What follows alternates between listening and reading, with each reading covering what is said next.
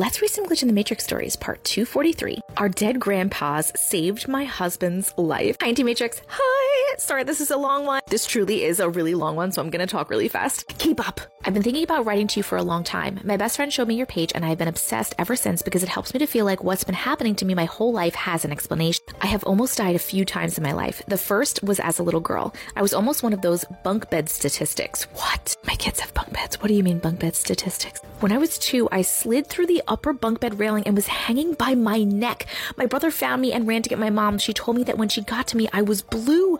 I eventually regained consciousness, but it was very scary for my mom and my brother. Since then, I have always seen ghosts here and there. As a girl, I had my bedroom windows fly open and cold air rush in. There was always the sound of a bouncing basketball at night outside my room. A little girl would stand at the foot of my bed sometimes. I've had voices waking me up at night from people who aren't there and lots more. This all seemed to get exponentially worse after I had a car accident where I almost died in 2017 and had to have surgery and then thyroid cancer surgery in 2020. I started seeing 1111s everywhere, all the time, multiple times a day, all in different things, and it got to be so much that I started to take pictures of the times when I would see it if I could, whether it's the time of the clock or the time a movie was paused by someone, the time someone calls me, randomly seeing it in art, etc. This started a year and a half ago, and I have over 400 photos of it, and those were just the ones I could take photos of. I had started sending it to my mom and my husband to show them how crazy this was. My husband finally looked into it and said, I think that you should read about this. It makes a lot of sense with what's happening to you. I found it has to do with a spiritual awakening, or so I believe. Yep. I definitely believe things are happening more and I am understanding more about my gifts.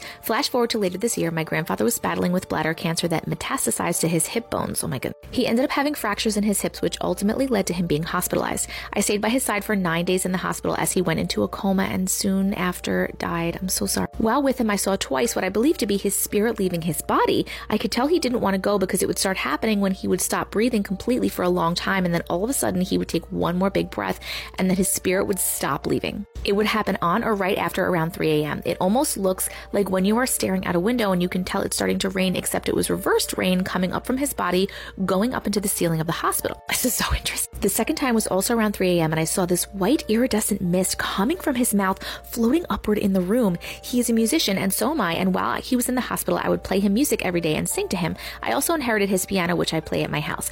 Before he died or was even in the hospital, I had told him about all the 1111s and the spirits that had been visiting me while he was dying, and I asked if he could be my guardian angel, which I believe that he is. Since his death, I have had many supernatural things happening to me, including my feet being touched in my sleep, seeing black shapes floating above me in bed, and during the day, my entire ceiling has turned into stars slash the night sky, seeing colored orbs, mainly blues and whites, and always at night when I'm restless and can't fall asleep. One night, a huge white light came into the room, and it was as if a figure was standing in front of it looking down at me, but I couldn't make out the figure because the light was so blinding. Some nights I'll wake up and open my eyes and see what looks like a neon blue or white writing across the walls that slowly starts moving. They look like shapes and symbols that I don't recognize, and they slowly start to fade away. During the daytime, I can see dark objects moving around from time to time. It only happens in my home or at my parents' house. At my parents' home, their TV has always turned on and off on its own, and I have gone as far as to unplug every wire from the TV, and it still turns on. And of course, to the white static channel. I wish I was making this shit up.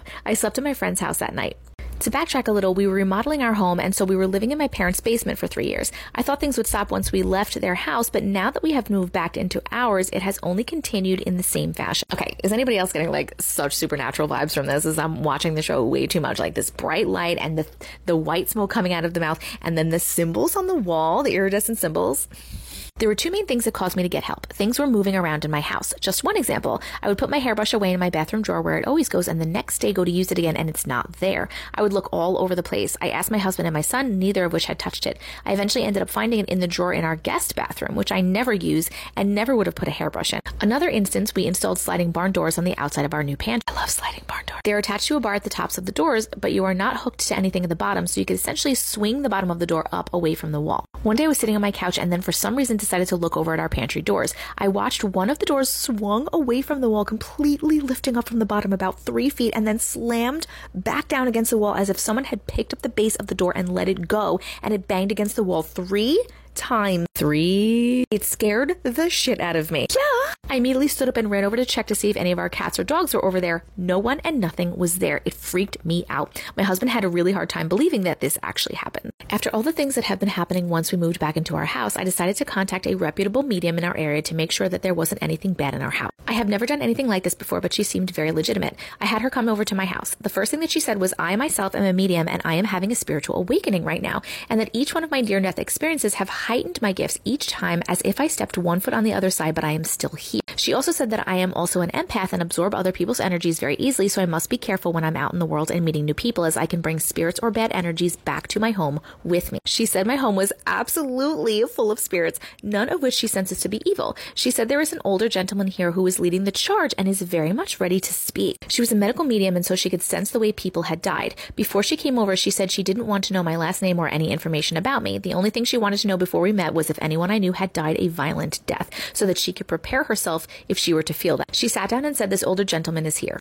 Then said, My hips, my hips hurt so bad. I don't know why my hips hurt. She said, This seems very weird question to ask, but do you know if anyone died of something related to their hips? And I said, Yes, that's my grandfather. He just died. He had bone cancer in his hips. She told me that he was the one who has been moving stuff around my house, and the reason he was doing that was so that I could contact her because he had things he needs to say through her. My mind was blown. She then looked at me and said, Your grandfather brought another older man with him. He and this gentleman met for the first time today, she said.